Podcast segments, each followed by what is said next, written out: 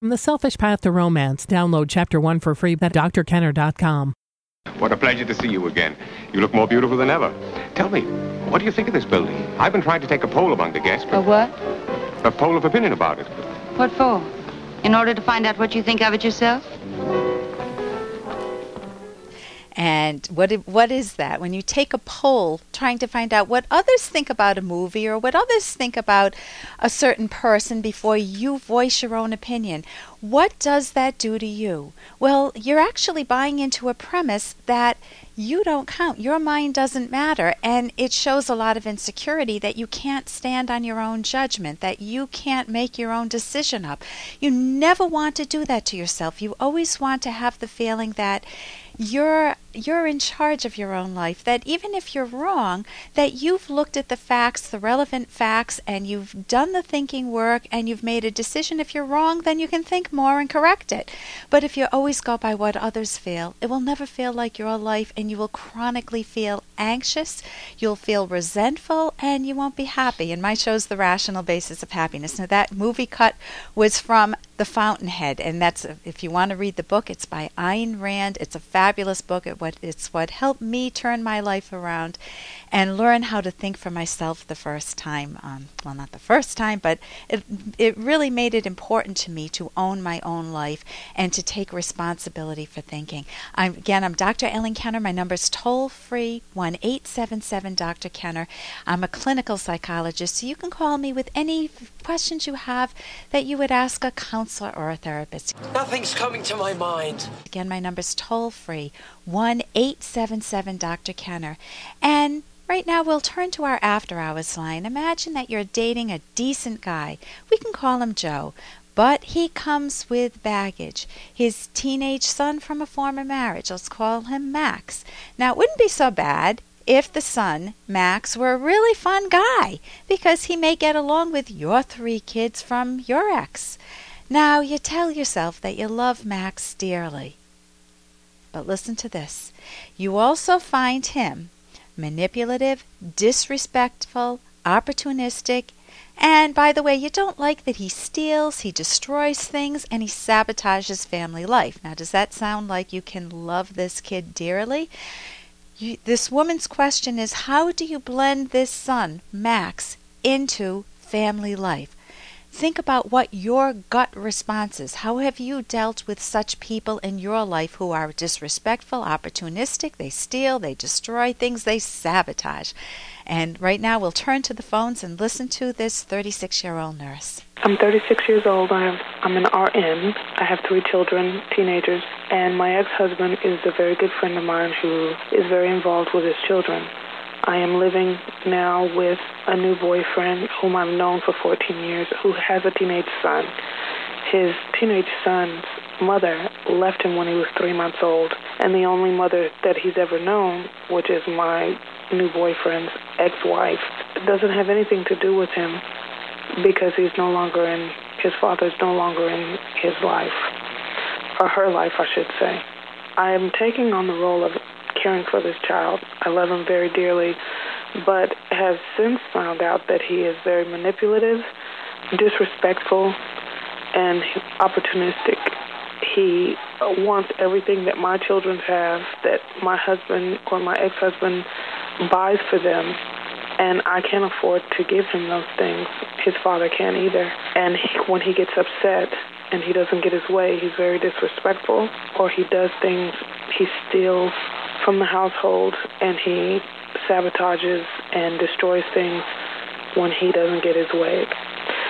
My question is how do I go about handling the situation and how do I assimilate him into the family without making him feel ostracized or abandoned?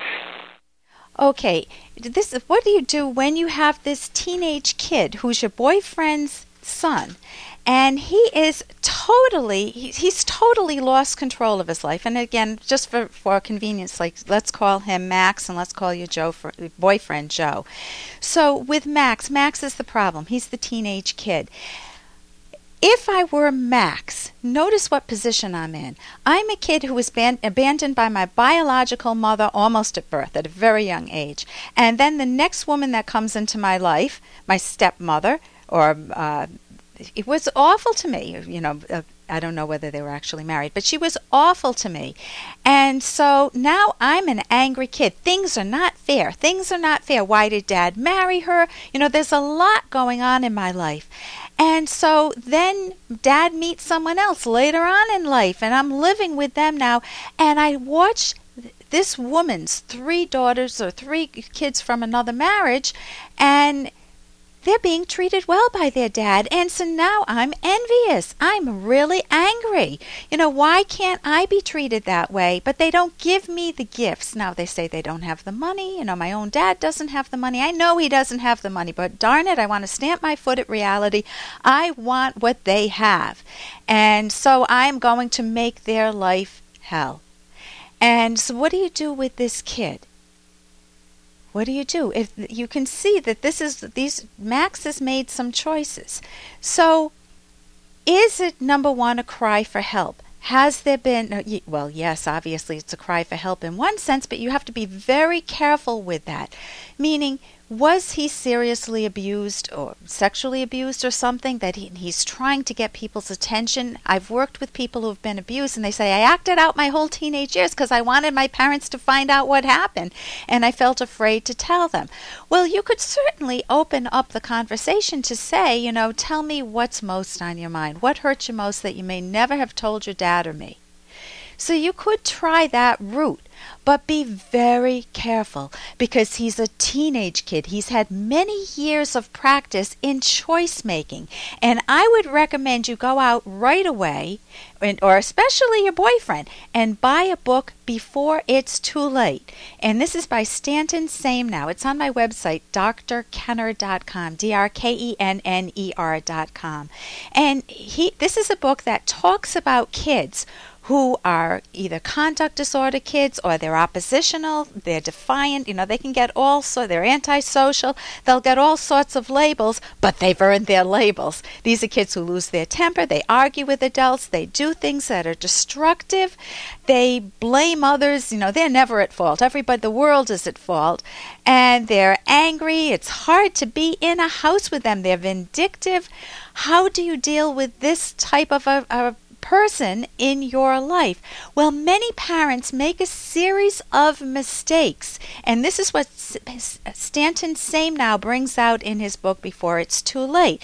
He says parents will go into denial, boys will be boys, and the passage of time will cure them ignoring that children choose to respond to the roadblocks in their life in different ways. A different kid would have gone through the same difficulties as this acting out Max, this acting out teenage son, but would have acted differently. He wouldn't have let envy overcome him. He wouldn't let anger overcome him.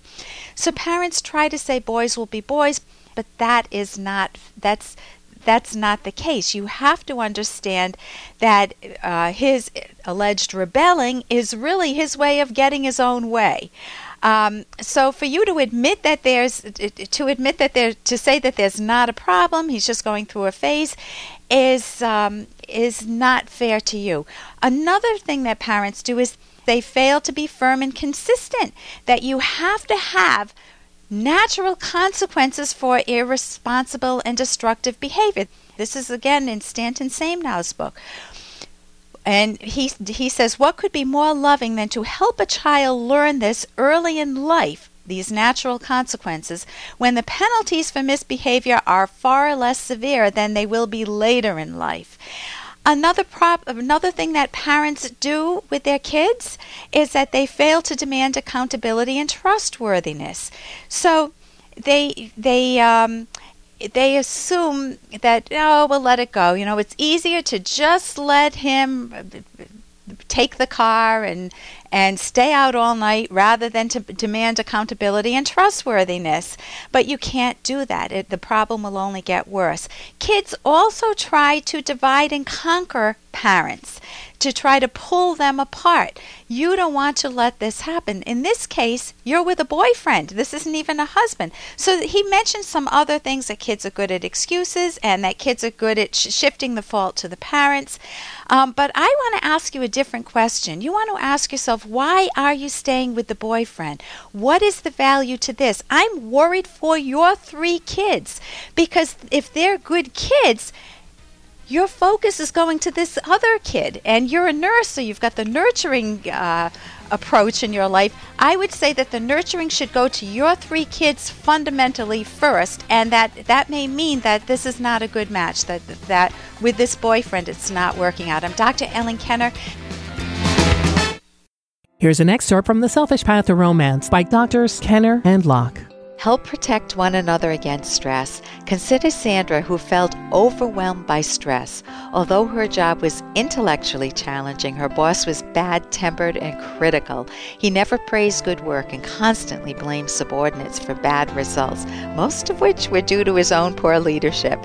The hours were long and unrelenting, often including weekends. Sandra went home every day in a tense and resentful mood.